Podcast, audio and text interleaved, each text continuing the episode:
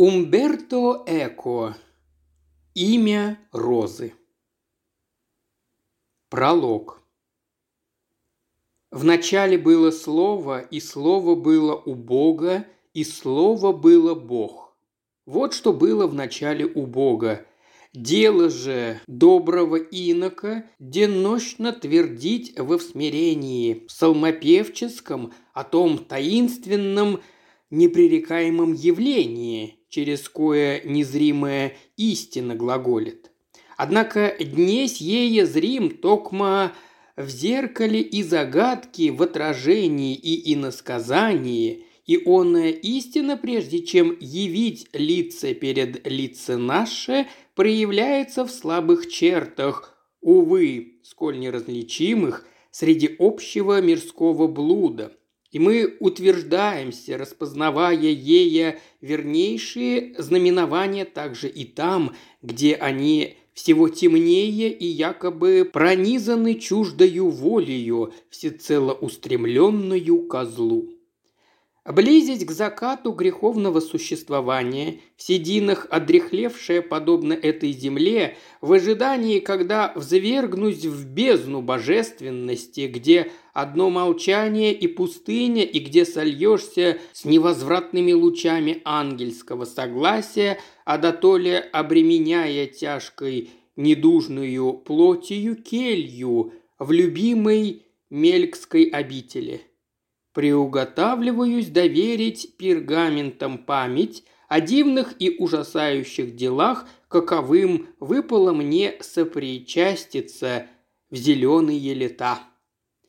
Повествую дословно лишь о доподлинно виденном и слышанном, без упования проницать сокрытый смысл событий, и дабы лишь сохранились для грядущих в мир Божию милостью, да не предупреждены будут антихристом те знаки знаков, над коими пусть творят молитву истолкования. Сподобил меня Владыка Небесный стать пристальным свидетелем дел, творившихся в аббатстве, коего имя ныне умолчим ради благости и милосердия при скончании года Господня 1327, когда вошед император Людовик в Италию, готовился, согласно промыслу Всевышню, прославлять подлого узурпатора, христопродавца и ересиарха, каковой в Авиньоне срамом покрыл святое имя апостола, сие о грешном душой Иакове Когорском. Ему же нечестивцы поклонялись как Иоанну XXII. Дабы лучше уяснили, в каких делах я побывал, надо бы вспомнить, что творилось в начале века, и как я видел все это, живя тогда, и как вижу сейчас, умудрившись иными познаниями, если, конечно, память справится с запутанными нитями множества клубков. В первые же годы века папа Климент V переместил апостольский престол в Авиньон, кинув Рим на грабеж местных государям. Постепенно святейший в христианстве город стал как цирк или лупанарий. Победители его разрывали, республикой именовался, но ею не был, преданный на поруганье, разбой и мародерство. Церковнослужители, неподсудные гражданской власти, командовали шайками бандитов, с мечом в руках бесчинствовали и нечестиво наживались. И что делать? Столица мира, естественно, стала желанной добычей для тех, кто готовился венчаться короною священной империи Римской и возродить высшую мирскую державу, как было при Цезарях. На то и избрали в 1314 году 5 немецких государей во Франкфурте Людовика Баварского верховным повелителем империи. Однако в тот же день на противном берегу Майна палатинский граф Рейнский и архиепископ города Кёльна на то же правление избрали Фридриха Австрийского. На одну корону 2 императора и 1 папа на 2 престола. Вот он, очаг злейшего в мире несогласия.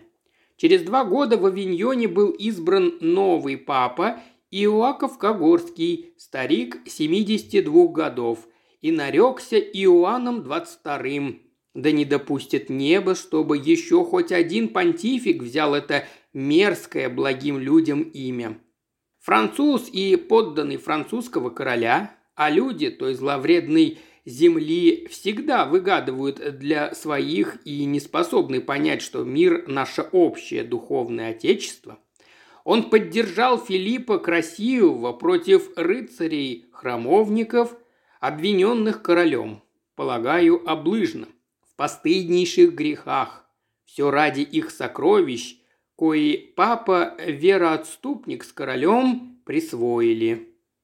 Вмешался и Роберт Неаполитанский. Чтобы сохранить свое правление на итальянском полуострове, он уговорил папу не признавать ни одного из 2 немцев императором и сам остался главным военачальником церковного государства. В 1322 году Людовик Баварский разбил своего соперника Фридриха. Испугавшись единственного отныне императора еще сильнее, чем боялся 2, Иоанн отлучил победителя, а он и в отместку объявил папу еретиком. Надо знать, что именно в тот год в Перудже собрался капитул братьев-францисканцев, и их генерал Михаил Цезенский, склонив слух к требованиям мужей духа спиритуалов, о последних еще расскажу, провозгласил как истину веры положение о бедности Христа, который со своими апостолами, если и владел чем-либо, то только временно. Достойнейшее утверждение, признанное обречь добродетель и чистоту братства. Папа же был недоволен, вероятно, почуяв угрозу своим притязаниям, ибо готовился как единоличный глава церкви воспретить империи избирать епископов, при этом сохранивши за собою прерогативу коронования императоров. Так или иначе, в 1323 году он восстал против доктрины францисканцев в своей декреталии «Cum inter nonnulos». Людовик, видимо, тогда же разглядел во францисканцах, отныне враждебных папе, мощных сотоварищей. Провозглашая бедность Христа, они усиливали позиции имперских богословов Марсилия Подуанского и Иоанна Яндунского. И за несколько месяцев до событий, кои будут описаны, Людовик, заключив с разбитым Фридрихом союз, вступил в Италию, принял корону в Милане, подавил недовольство Висконти, обложил войском Пизу, назначил имперским наместником Каструччо, герцога Лукского и Пистойского. И напрасно, думаю, ибо он встречал более жестокого человека, кроме Угучона из Фаджолы. И быстро пошел на Рим, куда призывал мессир Шара Колонна, господин той области.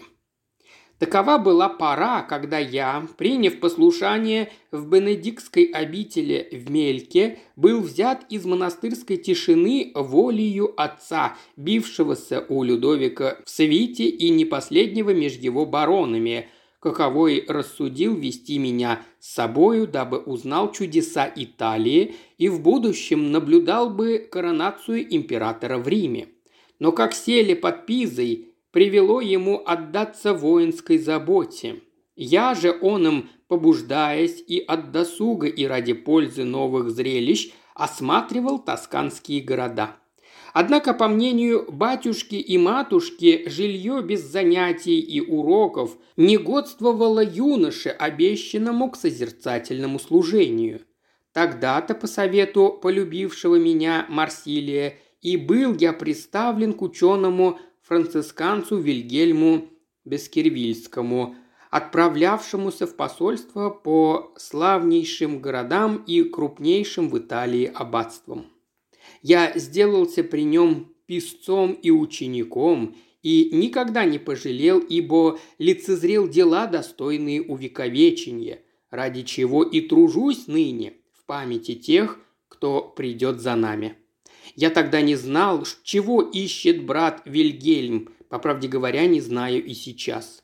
Допускаю, что и сам он не знал, а движим был единственной страстью к истине и страдал от единственного опасения, неотступного, как я видел, что истина не то, чем кажется в настоящий миг. Впрочем, к главнейшим своим занятиям, развлеченные тяжкими заботами эпохи, он тогда не прикасался. Поручение его мне было неизвестно до конца путешествия, то есть Вильгельм о нем не говорил. Только слыша урывками его беседы с аббатами монастырей, я догадывался о роде его задач, но подлинные цели мне открылись в конце путешествия, о чем скажу позже.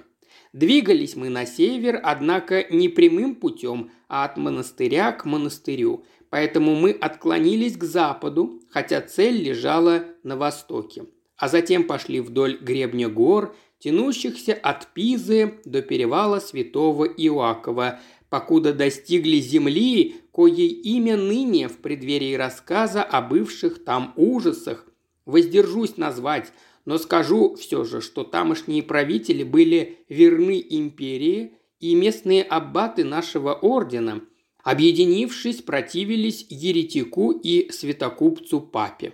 Всего пути вышло 2 недели, и с такими событиями, в которых я смог лучше узнать, хотя все же недостаточно, нового учителя.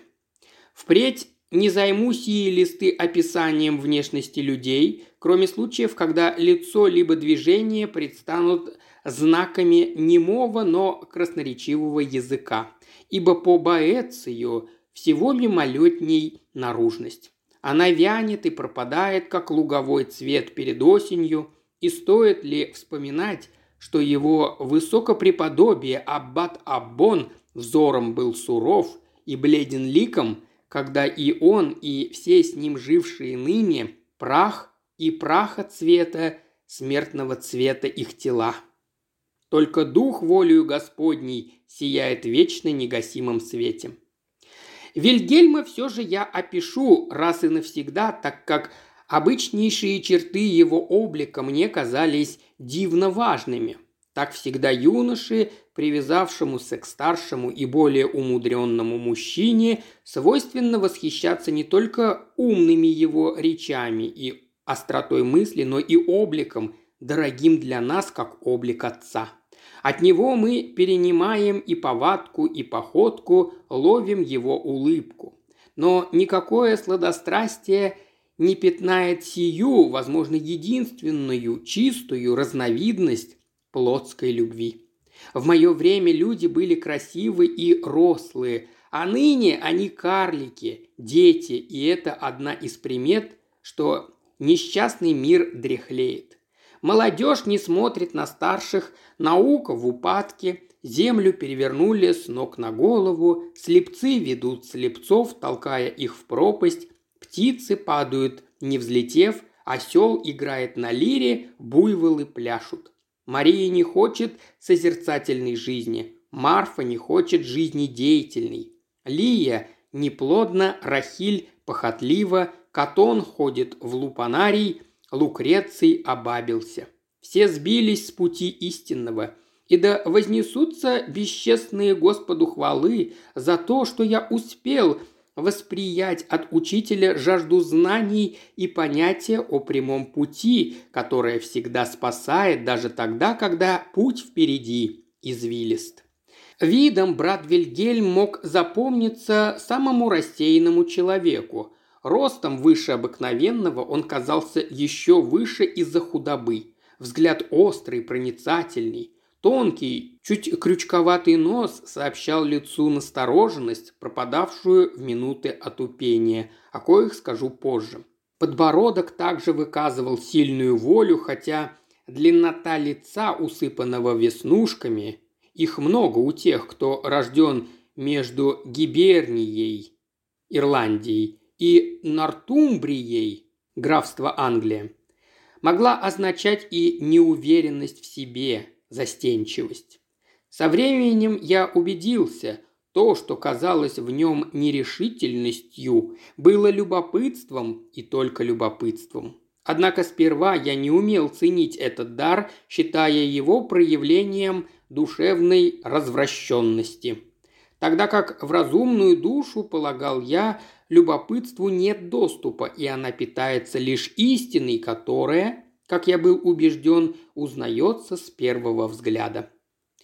Меня, мальчику, сразу поразили клочья желтоватых волос, торчавшие у него в ушах, и густые светлые брови. Он прожил весен 50 и, значит, был очень стар. Однако телом не ведал устали, двигаясь с проворством, не всегда доступным и мне. В периоды оживления его бодрость поражала, но временами в нем будто что-то ломалось, и вялый, в полной прострации, он лежнем лежал в келье, ничего не отвечая или отвечая односложно, не двигая ни единой мышцей лица. А взгляд делался бессмысленным, пустым, и можно было заподозрить, что он во власти дурманящего зелья. Когда бы сугубая воздержанность всей его жизни не ограждала от подобных подозрений. Все же не скрою, что в пути он искал на кромках лугов, на окраинах рощ какую-то траву, по-моему, всегда одну и ту же, рвал и сосредоточенно жевал. Брал и с собою, чтобы жевать в минуты высшего напряжения сил. Немало их ждало нас в монастыре. Я спросил его, что за трава. Он засмеялся и ответил, что добрый христианин, бывает, учится и у неверных. Я хотел попробовать, но он не дал, со словами, что как в речках к простецам различаются обращения к детям, подросткам и женщинам, так и с травами, что здорово старику-францисканцу, негоже юному бенедикцу. Пока мы были вместе, суточный распорядок исполнять не удавалось. Даже в монастыре мы бдели ночью, а днем валились от усталости и к отправлениям службы Божией являлись нерегулярно. В дороге он все же после повечерия бодрствовал редко, в привычках был умерен. В монастыре днями пропадал на огороде, рассматривал травы, как рассматривают хризопразы и изумруды. А в крипте, в сокровищнице, походя, глянул на ларец, усыпанный изумрудами и хризопразами, как будто на дикую шалей траву в поле. Целыми днями он листал рукописи в большом зале библиотеки, можно подумать, только для удовольствия. А кругом в это время множились трупы зверски убитых монахов. Я застал его гуляющим в саду, без всякой видимой цели, как если бы он не бывал обязан отдавать отчет Господу во всех действиях. В братстве учили иначе расходовать время, о чем я ему и сказал. Он же ответил, что краса космоса является не только в единстве разнообразия, но и в разнообразии единства. Сей ответ я принял за невежливый и полный эмпиризма. Лишь позже я осознал, что люди его земли любят описывать важнейшие вещи так, будто им неведома просвещающая сила упорядоченного рассуждения. Пока мы жили в аббатстве, руки его были вечно перепачканы книжной пылью, позолотой невысохших миниатюр, желтоватыми зельями из лечебницы Северина. Он как будто мыслил руками, что, на мой взгляд, пристало скорее механику. Меня же учили, что всякий механик – распутник, прелюбодей, изменяющий умственной жизни – коей сочетовался браком. Но руки его, когда он трогал что-то непрочное, свежайшие, еще сырые миниатюры или потраченные временем листы, ломкие, как опреноски, двигались с необыкновенной ловкостью, и также он трогал свои орудия. Ибо в дорожном мешке он хранил особые предметы, кои звал чудными орудиями. «Орудие, — говорил он, — родятся от искусства, которое обезьяна натурой и в новых формах воссоздает различные действия природы». Так он объяснил мне чудотворные свойства часов, астролябии и магнита.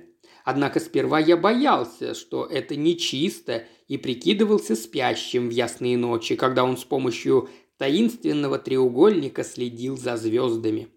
Прежде я встречал францисканцев в Италии и в моей земле, и это были простые, часто неграмотные люди. Я сказал Вильгельму, что восхищен его образованностью. Он со смехом ответил: «У нас на островах францисканцы из особого теста. Рогир Бэкон, наш чтимый наставник, учил, что в некий день промысел Господень обратится к механизмам, они же суть орудия природной священной магии. Тогда из природных средств создадутся орудия судоходства такие, коих силою корабль пойдет под водительством одного лишь человека, притом пуще, нежели ходит под парусом или на веслах.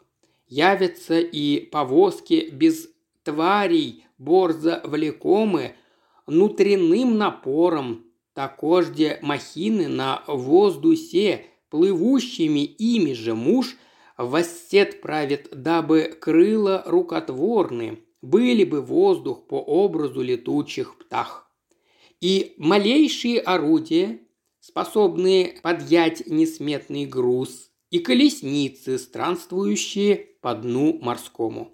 Я спросил, где же эти орудия, на что он ответил: «В древности они были сделаны, а иные и в наше время за вычетом воздухоплавательной махины, каковою ни я не видал, ни кто-либо из людей, мне встречавшихся.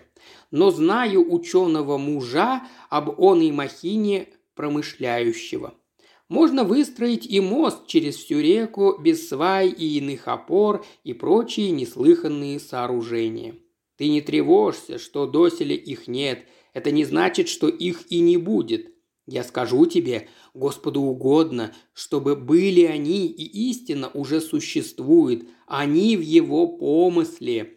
Хотя мой друг Акаим и отрицает вероятность подобного существования идей, но отрицает не от того, что отгадывает помыслы Божии предусудительно, а напротив от того, что число отгадок не ограничено». Это было не первое противоречивое высказывание Вильгельма. Даже и ныне я, постарев и умудрившись, все-таки не могу понять, почему он, сколь ценя суждение своего друга Акаима, одновременно преклонялся и перед доктринами Бэкона. Хотя следует признать, что в ту неспокойную пору умному человеку приходилось думать, бывало, взаимоисключающие вещи. «Вот», – рассказал я о брате Вильгельме, видимо, бестолково. Хотелось в начале повести собрать обрывки разрозненных наблюдений, сделанных по дороге в аббатство. Кто был Вильгельм и чем интересовался, ты, о добрый читатель, лучше выведешь сам из его поступков в те дни в монастыре. Не сулил и не сулю тебе исчерпывающей картины. Могу дать лишь перечень фактов, но придивных и пристрашных, это несомненно. Таким-то вот образом, день ото дня узнавая учителя и провожая бесконечные переходы в длиннейших с ним беседах, их вспомяну при случае, я вдруг обнаружил, что путь наш скончался и впереди высится гора, а на ней то самое аббатство. Ступай же вперед и ты, моя повесть, и да не дрогнет перо, прикасаясь к рассказу обо всем, что случилось затем. День первый. Первого дня, час первый, где описано прибытие к подножию аббатства, причем Вильгельм проявляет величайшую проницательность. Было ясное утро конца ноября. Ночью мело, но не сильно, и слой снега был не толще 3 пальцев. Затемно, отстояв хвалитны, мы слушали мессу в долинной деревушке. Потом двинулись в гору навстречу солнцу. Мы подымались по крутой тропе, огибавшей гору. Вдруг аббатство встало перед нами. Меня поразила не толщина стен, какими стенами огораживались монастыри во всем христианском мире, а громадность постройки, которая, как я узнал позже, и была храминой. Восьмиугольное сооружение сбоку выглядело четырехугольником, совершеннейшее из фигур, отображающее стойкость и неприступность Града Божия. Южные границы возвышались над площадью аббатства, а северные росли из склона горы и отважно повисали над бездной. Снизу с некоторых точек казалось, будто не постройка, а сама каменная скала громоздится до неба и, не меняя ни материала, ни цвета, переходит в сторожевую башню. Произведение гигантов, родственных и земле, и небу. Три пояса окон сообщали тройной ритм ее вертикали, так что, оставаясь на земле физическим квадратом, в небе здание образовывало спиритуальный треугольник. Подойдя ближе, я увидел, что на каждом углу квадратного основания стоит башня-семигранник, из семи сторон которой пять обращены вовне, так что четыре стороны большого восьмигранника превращены в четыре малых семигранника, которые снаружи представляются пятигранниками. Не может быть человек равнодушен к такому множеству священных чисел, полных каждое тончайшего духовного смысла.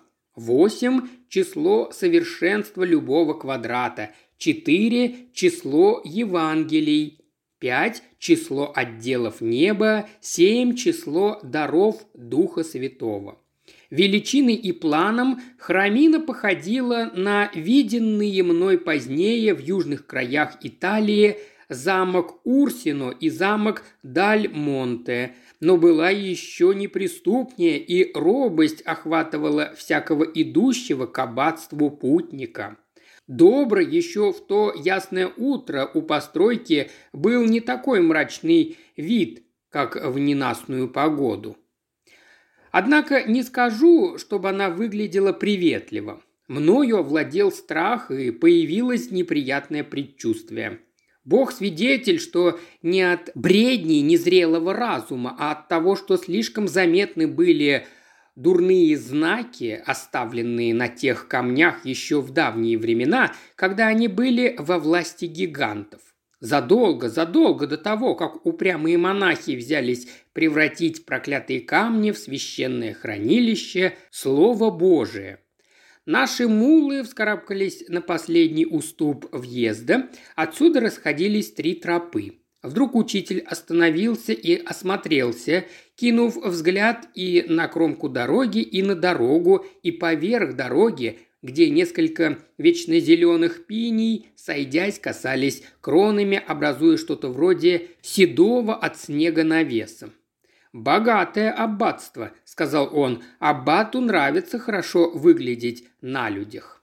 Я так привык к неожиданности его суждений, что не удивился и ничего не спросил. И некогда было спрашивать. За поворотом послышались крики, и навстречу высыпала возбужденная толпа монахов и челяди. Один, завидев нас, отделился от остальных, свернул с пути и любезно приветствовал. «Пожалуйте, отец мой», — сказал он, — «и не удивляйтесь, что я знаю, кто вы, ибо о вашем приезде известили. Я Ремигий Ворогинский, келарь этого монастыря. Если вы тот самый, кем я вас счел, то есть брат Вильгельм из Баскервиллы, надо доложить настоятелю». «Ты», — обратился он к кому-то из свиты, — «ступай наверх и объяви, что ожидаемый гость вступает в стены обители». «Благодарю, отец келарь», — учтиво ответил учитель, — «и тем более тронут, что вижу, ради меня вы прервали погоню. Но не огорчайтесь, конь действительно поскакал в эту сторону и свернул на правую тропку. Далеко уйти он не должен, добежит до помойки и остановится. С откоса спускаться не будет, слишком умен». «Вы когда его видели?» – спросил келарь. «А мы его не видели, верно, Адсон?» Вильгельм повернулся ко мне с лукавой усмешкой. «Но это не важно, так как ваш гнедок именно там, где я говорю». Келлер помялся, взглядывая то на Вильгельма, то на тропу, и в конце концов не выдержал. «Откуда вы знаете, как его зовут?» «Уж знаю», – ответил Вильгельм, – «вы ищете гнедка?» «Это любимец настоятеля, лучший скакун на конюшне, темной масти, ростом без 8 вершков сажень, хвост пышный, копыта малое и круглое, однако на скаку ровен. Голова не крупна, уши остры, глаза очень велики». Подался он направо, как я уже сказал, и в любом случае советую поторопиться. На мгновение Келлер застыл в полной растерянности, затем махнул остальным и бросился вниз по правой тропинке, а наши мулы снова затрусили в гору. Я был вне себя от любопытства, но Вильгельм знаком велел обождать и не задавать вопросов. И впрямь через минуту послышались ликующие вопли, и из-за поворота вывалились монахи и служки, удерживая в поводу жеребца. Они обогнали нас, очумело озираясь, и скрылись в воротах аббатства. Допускаю грешным делом, что Вильгельм мешкал не случайно, а давая им время рассказать о происшествии. Я ведь видел уже и ранее, что учитель, во всем прочем образец высочайших добродетелей, попускает одному своему пороку – славолюбию, особенно когда показывает проницательность. Зная его тончайший дипломатический ум, я понял также, что он хочет явиться в монастырь уже овеянный славой мудреца. «А теперь откройте», – не утерпел я, – «как вы догадались?» «Добрейший Аацон», – отвечал учитель, – «всю поездку я учу тебя различать следы, по которым читаем в мире, как в огромной книге. Сказал же Алан Лильский, всей вселенной нам творенье, будто бы изображение, книга или зеркало». И судил о неисчерпаемом обилии символов, коими Господь через посредство творений своих глаголит к нам о вечной жизни. Однако Вселенная еще красноречивее, чем казалось Алану, и говорит не только о далеких вещах, о них всего туманней, но и о самых близких, и о них яснее ясного. Даже стыдно повторять все то, что ты сам обязан был увидеть. На развилке, на свежем снегу были четкие следы копыт, уходившие от нас налево. Отпечатки правильные, равномерно расположенные, копыта маленькое, круглое. Поскок ровный, а это значит, что лошадь чистокровная и шла спокойно, а не летела, сломя голову. Далее. Там, где сросшиеся пинии образуют что-то вроде навеса, было сломано несколько ветвей, именно на высоте 5 футов, как я и сказал Келлерю. «Ты видел ежевичник у развилки? Там конь свернул направо, помахивая своим пышным хвостом, и оставил на шипах несколько длинных, черных-причерных волос. Наконец, не скажешь же ты, что не догадался про эту помойку? Мы ведь вместе видели на нижнем уступе горы поток нечистот, лившихся из-под восточной башни и пятнавших снег. А от развилки правая тропа может вести только туда». «Да», – кивнул я, – «но маленькая голова, острые уши, большие глаза. Не знаю, что там на самом деле, но, безусловно, монахи должны в это верить. Сказано же Исидором Севильским, что лучшего коня стать такова, невелика голова и плотно шкурую до кости покрыта, кратки и остры уши, очи зело громадны, широки ноздри, шея пряма, грива и хвост густы, подбитые копыта кругловидны. Если бы жеребец, чей путь я выследил, не был и вправду лучшим на конюшне, как объяснить, что его ищут не только конюхи, но и сам отец Келлер? А монах, когда он считает, что конь великолепен и превосходит все природные совершенства, видит в нем только то, что предписано видеть, особенно если этот монах, тут он иронически улыбнулся явно по моему адресу, если это ученый-бенедиктинец». «Ладно», – сказал я, – «но почему гнедок?» «Да не спошлет Святой Дух в твою башку хоть капельку мозгов, сын мой», – воскликнул учитель. «Ну какое другое имя может носить эта лошадь, если даже сам великий Буридан, готовясь вступить в ректорскую должность в Париже и произнося речь об образцовом скакуне, не находит более оригинальной клички?» Вот каков был учитель. Не только читал он великую книгу натуры, но умел угадать и то, что вычитывают другие в книгах культуры и что они мыслят. Сия способность, как увидим, немало раз ему пригодилась в последующие дни. Что же до Вильгельмова доказательства, то к концу оно показалось мне настолько простым, что вместо стыда за свою недогадливость я ощутил гордость, как некий соучастник расследования, и почти готов был восхищаться собственной смекалкой.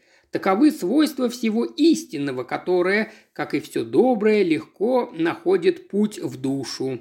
И да славится святейшее имя Господа нашего Иисуса Христа ради сего чудесного, неспосланного мне открытия. Но вернись к брошенной нити, моя повесть, ты, которую этот дряхлый монах задерживает, копаясь в маргиналиях. Лучше расскажи, как подошли мы к главным воротам аббатства, и как настоятель встречал нас на пороге с двумя послушниками, поднесшими полную воды золотую миссу, и как мы спешились, а он вымыл в миссе руки Вильгельму и обнял и поцеловал в уста, даруя святым благословением, а келарь в это время принимал меня. «Я благодарен вам, Аббон», – сказал Вильгельм, – «великая радость войти в обитель, осененную вашей властью и прославленную по обе стороны гор.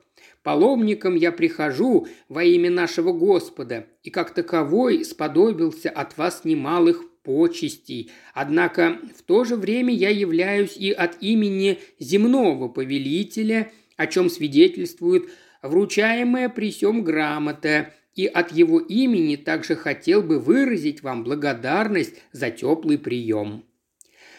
Беря письмо с имперскими печатями, аббат отвечал, что так или иначе о визите Вильгельма он был предупрежден членами Святого Братства, и это доказывало, отметил я с тайной гордостью, что бенедиктианского аббата невозможно застать врасплох.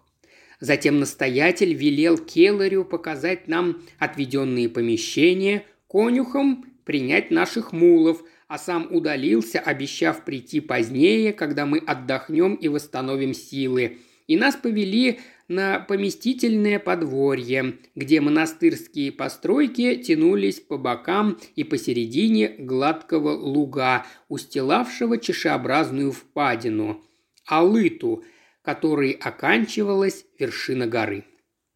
Внутреннее расположение аббатства я еще буду иметь случай описать не однажды и во всех подробностях. Сразу из-под въезда, который, по всему судя, был единственную отдушиной в цельной стене, открывалась обсаженная деревьями дорога, приводившая к ступеням монастырской церкви. Слева от дороги шли овощные гряды, за ними, как мне объяснили потом, ботанический сад, укрывавший от глаз два строения – баню и больницу с травохранилищем, прижимавшимися почти вплотную к выгибу стены. Еще дальше, по левую руку от церкви, возвышалась храмина. Между нею и церковью я заметил могильные кресты.